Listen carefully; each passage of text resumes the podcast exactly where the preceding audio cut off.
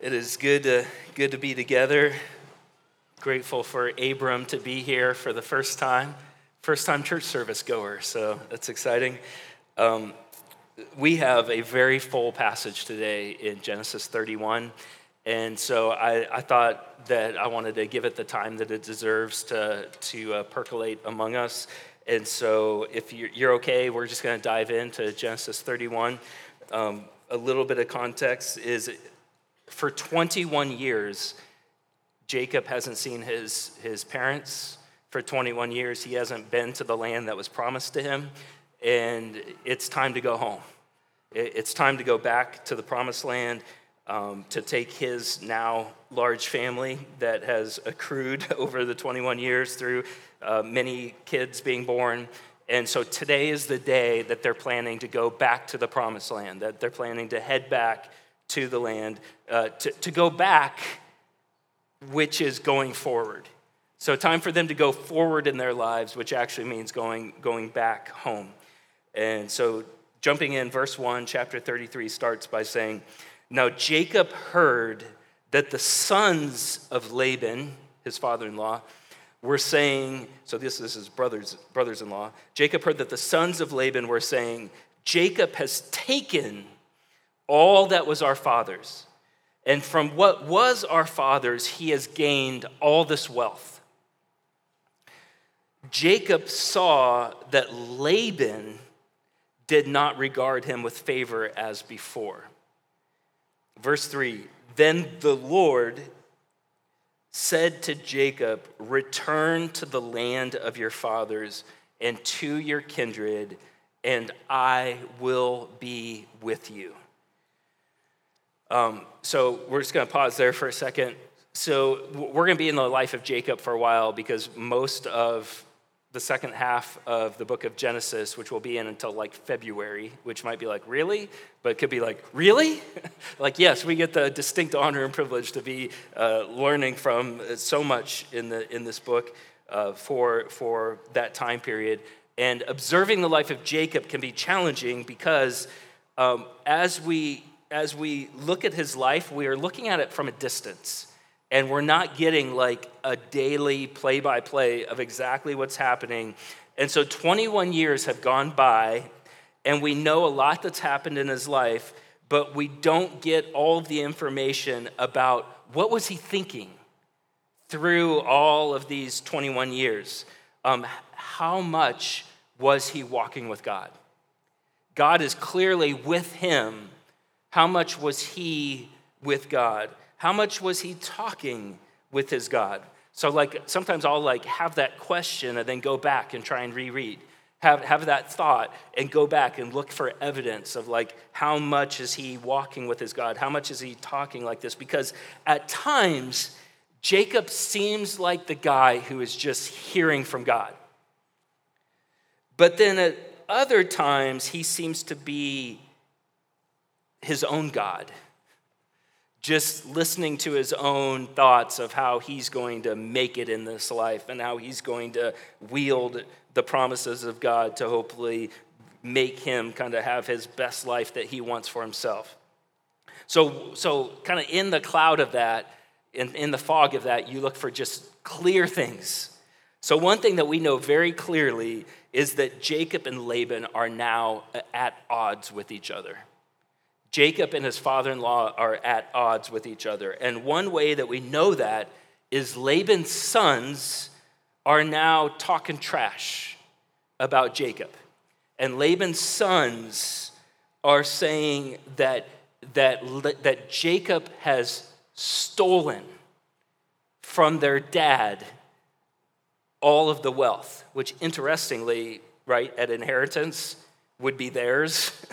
So they kind of have a, a interest in the great wealth that is in front of all of them. We're not told numbers, but it's just the way people are talking. There's a lot of money, property, livestock involved in this.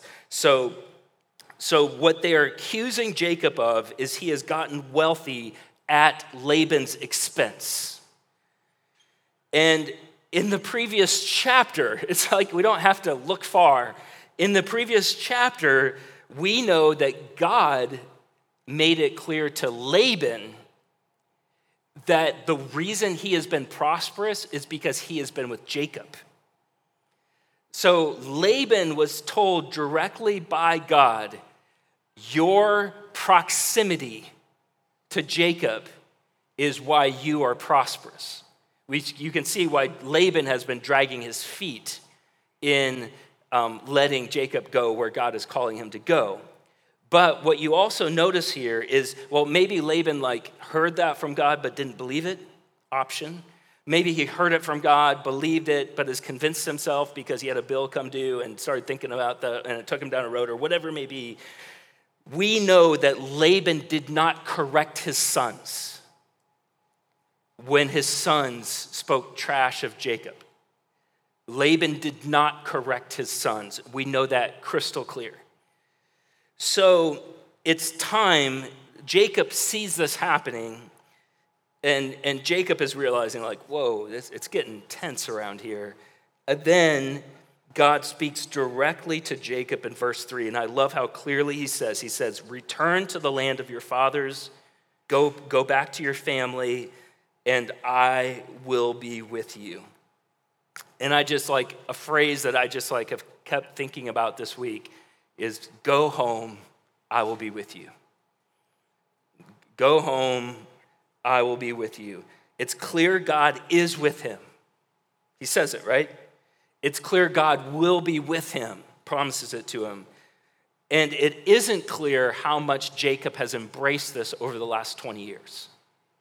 You know, it's kind of the saying like, the best time like i look at my most of the trees on my property well not mo- a lot of the trees on my property are trees that my dad planted in 1979 1980 1981 and you know i was like like wow that's and that makes me think like i should be planting trees. You know i don't even know why but like i should be planting trees right now. It's kind of that idea of like the best time ever to plant a tree was 30 years ago and the second best time is today you know, kind of idea. You could say, well, wouldn't it be 29 years ago? But, you know, stick with me there. It's kind of the idea of like things that probably would have happened, would have been good a long time ago, it's still okay just to do them now.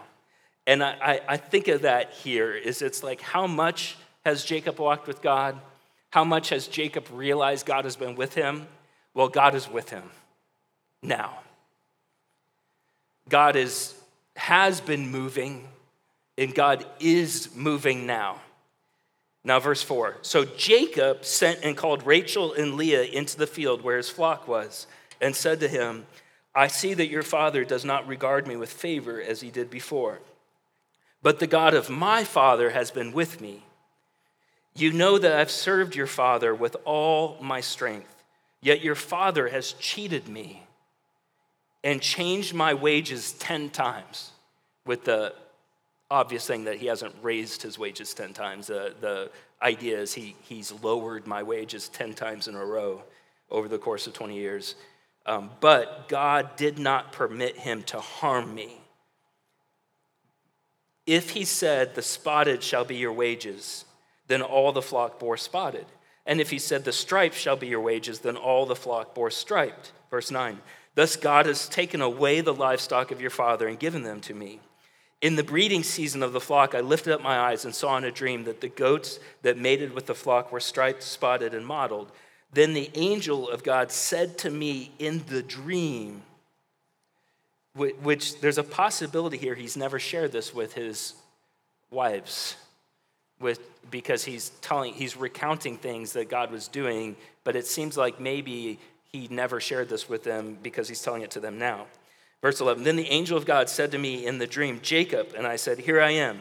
And he said, Lift up your eyes and see. All the goats that mate with the flock are striped, spotted, and mottled. For I have seen all that Laban is doing to you. I am the God of Bethel, where you anointed a pillar and made a vow to me. Now arise, go out from the land, and return to the land of your kindred. So, like, what was that spotted, mottled stuff? Like, it was basically saying, like, they were both in the breeding of livestock business, and they knew how to tell visually which ones would be Jacob's and which ones would be Laban's. And every time it was like, okay, these are yours. You know, Laban is like, Jacob, those are yours, these are mine. Then, like, these would multiply like crazy and these wouldn't. So then Laban would be like, okay, scratch that. These are mine, and those are yours. Then these would all go crazy. So every time he tried to change it, Jacob is saying, God actually would tell me what to do to make sure that I kept getting all the livestock and he kept not getting the livestock. Um, so Jacob has this fresh vision of God, a fresh meeting with God, and this like desert wasteland that I feel like we've walked through already. This desert wasteland of Rachel and Leah, these two sisters that Jacob has married through this weird, crazy story, and then two of their servants that now um, Jacob has had children through, and they're all kind of trying to win each other's favor. They're all trying to like kind of make the promises of God come about. And it seems like without God's presence, they're kind of doing things about God without God. And there's this new season where it seems to be clear, like it's now crystal clear. Okay, God has been here. God's been here in this like Jerry Springer mess, and God is leading us to home. He's leading us to our promised land. He's leading us to return. So then we actually get a, get a, a shot at like you know, I think like in many ways you can tell a lot by family where it's like, hey, we're going on a vacation. It's like, oh, great. But it's like when you're waking up at 4 a.m. and like you got to make this flight. And if you don't make this flight, you know, then someone forgets this and forgets this. Like you can pretty quickly become like the worst version of yourself. I feel like when you're going on this epic journey that's supposed to all be fun and great, you can become not fun and not great. And so we, you know, I think this family seems to be no different. So look how they leave on this. You know, they're moving. They're, they're moving to another country. Verse 14 Then Rachel and Leah answered and said to him, um, th- So this is their, their res- response to their husband. Rachel and Leah answered and said to him, Is there any portion or inheritance left to us in our father's house? Are we not regarded by him as foreigners? For he has sold us, and he has indeed devoured our money. All the wealth that God has taken away from our Father belongs to us and to our children. Now then, whatever God has said to you, do. They speak beautiful truth here. So Jacob arose and set his sons and his wives on camels. He drove away all his livestock. He's leading them. All his property that he had gained, the livestock in his possession that he had acquired in Padan Aram, to go to the land of Canaan to his father, Isaac. Laban had gone to shear his sheep and Rachel stole her father's household gods. And Jacob tricked Laban, the Aramean, by not telling him that he intended to flee. He fled with all that he had and arose and crossed the Euphrates and set his face towards the hill country of Gilead. When it was told to Laban on the third day that Jacob had fled, he took his kinsman with him and pursued him for seven days and followed close after him into the hill country of Gilead. But God came to Laban, the Aramean, in a dream by night and said to him, Be careful not to say anything to Jacob, either good or bad. So there's a lot here. There's a lot that's both good and bad here. So Rachel and Leah, in a really good way, they encourage Jacob to follow God and for them to all head out.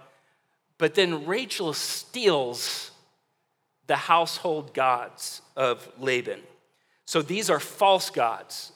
These are probably little, I mean, archaeology has found tons of these little, a lot of times they're, um, they're uh, beyond rated R type little images, or, or like there's, um, sometimes you see it, you're like, oh gosh, this is what they're, what they're worshiping and putting their hope in, these little figurines.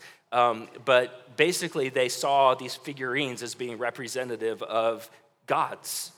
And, um, and so Rachel steals the whole household gods, these false gods, uh, then Jacob goes into his old ways of tricking people. It's like when Jacob is like, I guess I'll just go what always works for me. He tricks people. I think he would recognize it has never ended well, but he is a deceiver. And that's kind of who he is. Um, you know, God can change anybody's identity. He's doing that to every one of us in this room. And he only works with people who have identities that need to be changed. And, um, but, you know, Jacob, when he is not letting God be big in his life, he is becoming a trickster again. Jacob does hear God say, Go home. And a way that he's like seeking to live out the promises of God is by tricking people again.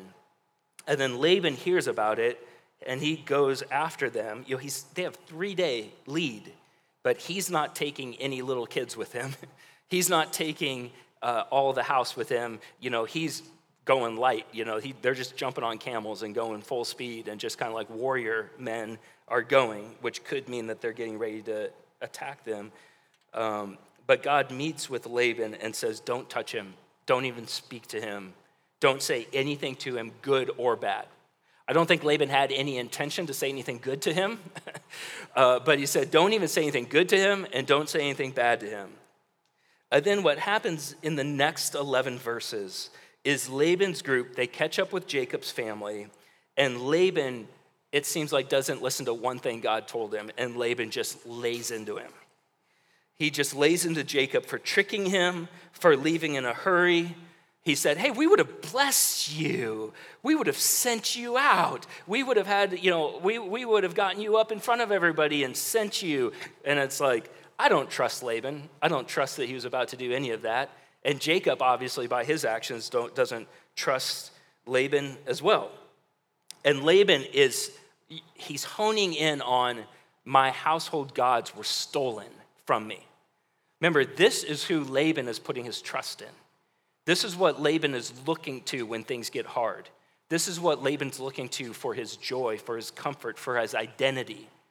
And likely they were expensive because other people who had a similar viewing, you know, it's like Pokemon cards or something where it's like there's a limited quantity.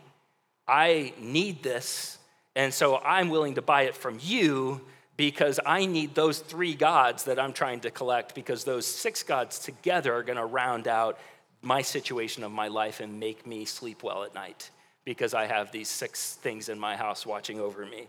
And so, so Rachel then tricks everybody into not letting anybody know that she took them. So Jacob thinks Laban is crazy. I would have never taken those gods. So Laban, so Jacob even says, whoever takes it will be killed who, whoever takes these gods will be executed, having no idea that the, the, the woman that he lusted after for 14 years and put all of his hopes into, he's now threatening that she's going to be killed um, for these gods, that she's tricking them. So just kind of setting the stage. And it, it made me just ask the question why did she take them? I think it's a fair question for all of us. Like, why did she take them? So, one option is she took them for the money. These are potentially valuable trinkets. You know, they wouldn't call them trinkets. Valuable things that I could sell on the market. And you know, if we needed some money, I've got I've got a whole bank account that's I'm sitting on top of. You know, well, it's abundantly clear they don't need money. You know, like like they're they're not hurting in the, monet, in the monetary area because that's kind of what all of this conversation has been about. So 99.9% chance like she did not take them from them for, for the money um, she could have taken them just to spite her dad but they're leaving i think you know i, I don't think that's likely. I, th- I think what's most likely is a thing called syncretism. And all, what's it's a big word but all that syncretism is is when you believe god. So someone who holds to syncretism is telling you hey i'm a christian. I believe God. And I'm also adding my old way of thinking to that. So I believe God, and I'm supplementing that with a lot of other ways of thinking to hedge my bets. So I, am adding to this. So what Rachel seems to be doing, and realize when they leave, they're not just like, hey, let's, let's move to a different town. They're going, remember, the reason they left was because Jacob's brother vowed to kill them, to kill him. Jacob had tricked Esau into his whole inheritance. And so Esau got nothing. Jacob got everything because Jacob tricked Esau. And Jacob fled because Esau had determined, I'm going to kill my brother as soon as my parents die. And Jacob has no idea if his parents are still living. It's been 20 years. And now Jacob is going back home, likely to face his brother, who, which this is going to be our focus in the next chapter, is, is my brother going to kill me? So they're not just moving across town, right? So one of the things that's happening here is that Rachel, it seems, is watching her family go off on this truly dangerous mission. Will Esau be there waiting for us to kill us? Our group has grown considerably. Maybe his group has grown considerably. Maybe they're bigger, faster, stronger, meaner than we are. Can we really trust God on the mission he's calling us on? Like, I think that's a core question for Rachel. Can I really trust God for the mission that he's calling me on? Rachel is following God. Like Rachel has told her husband, do what God tells you to do. And she's sitting on the gods of her past, sitting on the gods of her family, seemingly to be hoping that between her trust in God and adding to that trust all these false gods, that together, collectively, her family will be okay. And um, I think just the idea anything you add to trusting in God is subtracting your trust from God. So if you're like, I, God, I, my life is scary, it's big, it's complicated, there's all sorts of crazy stuff going on, I trust you. 100%. But it might not hurt to have 150% in my favor. So I'm to also trust this self help book, and I'm going to also trust this and this and this, and working together, because I don't know if I can completely trust you. I'm going to trust these other things, and we'll have 150% in our favor, and we're going to do this thing. And it's like, well, that other is subtracting from the one that we are designed to trust, and that, that they are being invited to trust. Trusting God plus trusting what we used to put our trust in might be a way of thinking about it too. Before meeting Jesus, before Jesus communicating the things that he has to many of us here, before many of us being totally forgiven of all of our sin because of his forgiving heart, his work on our behalf, his death, his life, his pursuit of us, tricksters or Laban's or whatever. You know, we're, we're a church of all of these people. I, I, find myself in all of them. Um, and to realize like he is the one that is pursuing us, inviting us to trust him and to lay down what we used to put our trust in. Anything we add to trusting God is subtracting from our trust in God. So when Jacob realizes that Laban is not finding the household gods, Laban's looking everywhere to accuse Jacob. And I just see Jacob like starting to get angry. Like self righteousness is rising up inside of him. And he's like, oh, no, you aren't. You know, you can't find them. They're not anywhere to be found. Look at verse 36. Jacob became angry and berated Laban. See, they're in the middle of a desert. And uh, Jacob is berating Laban, Jacob said to Laban, um, What is my offense? What is my sin that you have hotly pursued me? For you have felt through all my goods. What have you found of all your household, what of your household goods? See it here before my kinsmen and your kinsmen, that they may decide between us. Put all the evidence in front of me.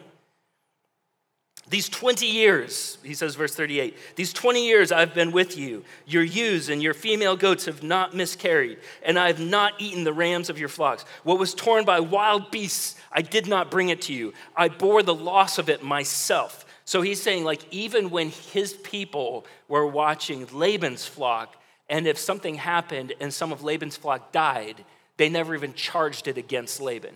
They took it themselves. You know, he's, he's talking about we have had integrity, we have had righteousness. He said, I bore the loss of it for myself. From my hand you required it. So, so he's saying, like, like, you actually were expecting me to be like that. Even if it was stolen by day or stolen by night, there I was. By day the heat consumed me, the cold by night. My sleep fled from my eyes. These 20 years I've been in your house. I've served you for 14 years for your two daughters, six years for your flock. You have changed my wages 10 times. If the God of my father, the God of Abraham, and the fear of Isaac had not been on my side, surely now you would have sent me away empty handed. God saw my affliction and the labor of my hands and rebuked you last night. And I don't know how Jacob knew that God met with him the night before, and maybe somehow he heard about it through the grapevine or whatever it may be. But all of these things that Jacob says to Laban are true. They are, like, if you really look at it, it's like, okay, these are true statements. And Jacob reviews their history together, leaving out all of his flaws. like, if you look at how he is communicating all of this, it's in a way that we communicate when we're in an argument with somebody. You kind of choose to forget all of the role that you had to play in everything, and you're just, you got this whole storage room of ammo to just, you and another person that you're just trying to get all of your anger off, all of your fears, all of your shame, all of your just throwing it at the other person. And like he doesn't mention how he, for seven years, maybe for 20 years, didn't even lo- didn't love Leah, Laban's oldest daughter. Like he, he doesn't mention the, the ways that he clearly was lusting after Rachel in a way that was uh, beyond, above reproach. He's complacent in the way that he ends up having four wives and mothers kids through four wives. He um, forgets his tricking of Laban and Jacob doesn't know that Rachel's actually sitting on the household gods. So a lot of his anger that's rising up is unjustified um, because he doesn't know what's totally true. He thinks he knows the truth. And from his perspective, he's sharing true things, but he's not all knowing. And there's a lot of things he doesn't know about. And I don't think he would act this way if he actually saw as God sees. So, where they get to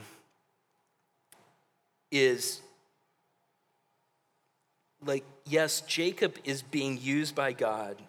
Yes, God is orchestrating events in his life, and Jacob is far from perfect as this is all happening.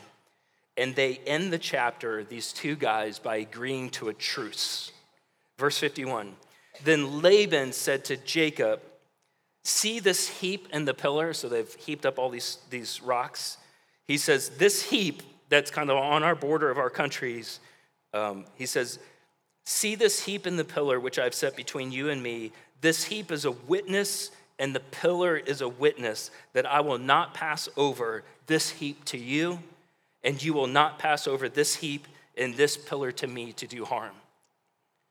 So Jacob and Laban, I think you could maybe say, agree to disagree. They agree that their relationship being together has come to an end. They set up this pillar that says, hey, whenever we pass between each other, we're reminding ourselves we're never going to pass to harm the other person. It's like, I promise not to destroy you. He's like, well, I promise not to destroy you, and we got to set this up to remind each other. And, but we have no evidence that they ever interacted with each other ever again. I, I think it's safe to say they cut each other off. Um, the chapter ends, interestingly, with Laban affectionately kissing his grandchildren goodbye, affectionately kissing his daughters goodbye, and doesn't seem doesn't say anything about anything between the two guys. You know, it seems like grandfather was loving the grandkids and the, the, his daughters, and they agreed not to kill each other.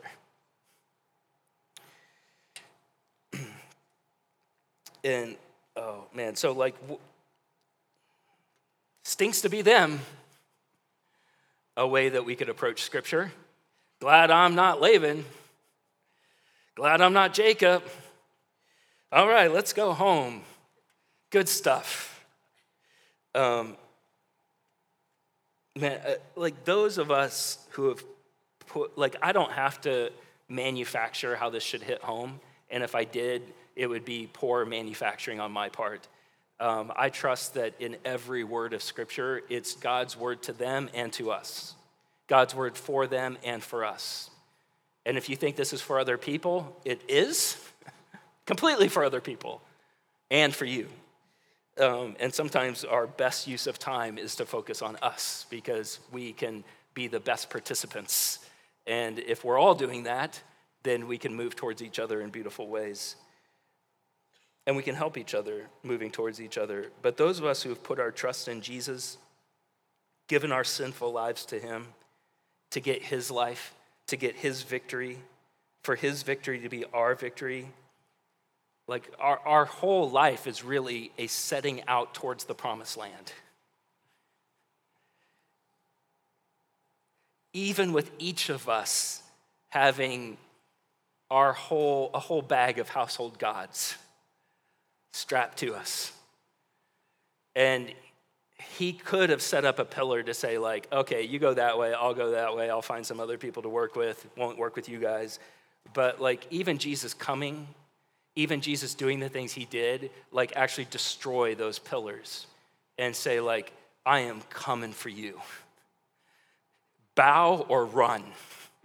uh, there's a guy from church history that said that should be what every preacher says bow or run. like if you if you feel that you're sensing his heart is like he is after you. He is pursuing you. He is seeking to overtake you and he is leading us to the promised land and promising to accompany us as we go home. We are doing it imperfectly. We are clinging to our household gods. And he says, Come on in. Come home I will be with you. Trust me alone. You're going to trust a thousand different things, and I'm going to keep inviting you to trust me. And there's a lot of things we trust that are good things.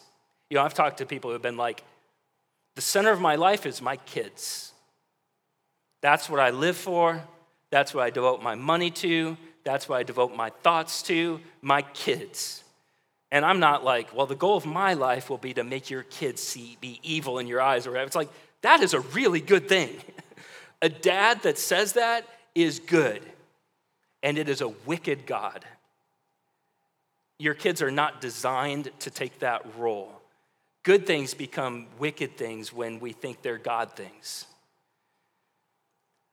And actually, when God is the center, we can have a healthy relationship with our kids. We don't look to them as our Savior, our Redeemer, our everything, what identifies us because we're being identified by Him, we can come close to them. And I find that the times when I'm not as I should be with my kids, and thankfully they're old enough now to like mention that to me, which I hate hearing, but then I need to hear, which is like, yeah, I, there's something not right in me that was making me respond disproportionately to you. Um, I think if I'm present with the Lord, I could have been present with you in that and not you feel my wrath.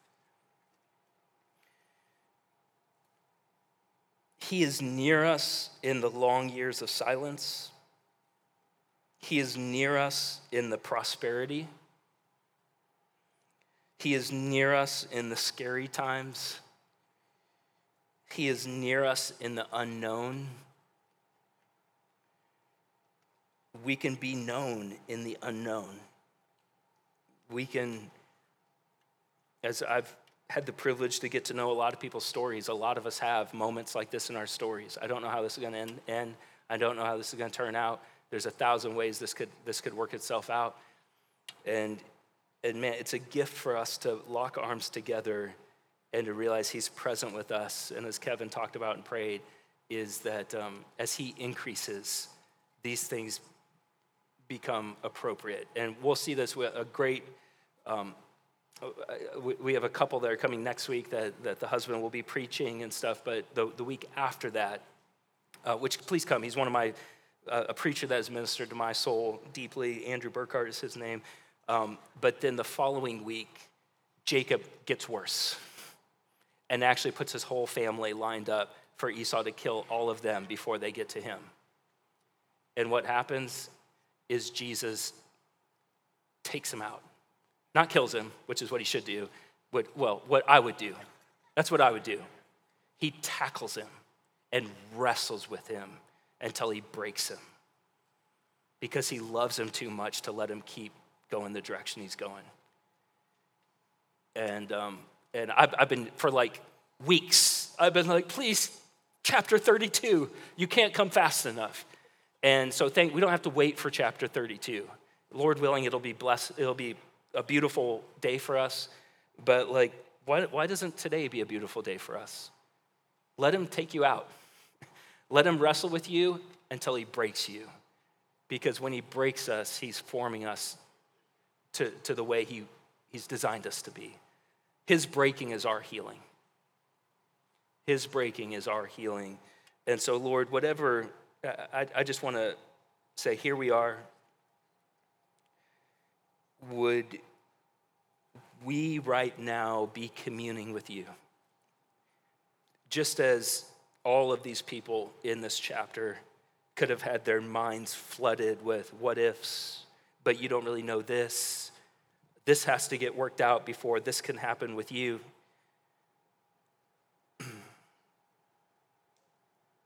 Jesus, would you just wrestle with us in a way that you break us? That whatever we have a death grip on, we can actually open our hands.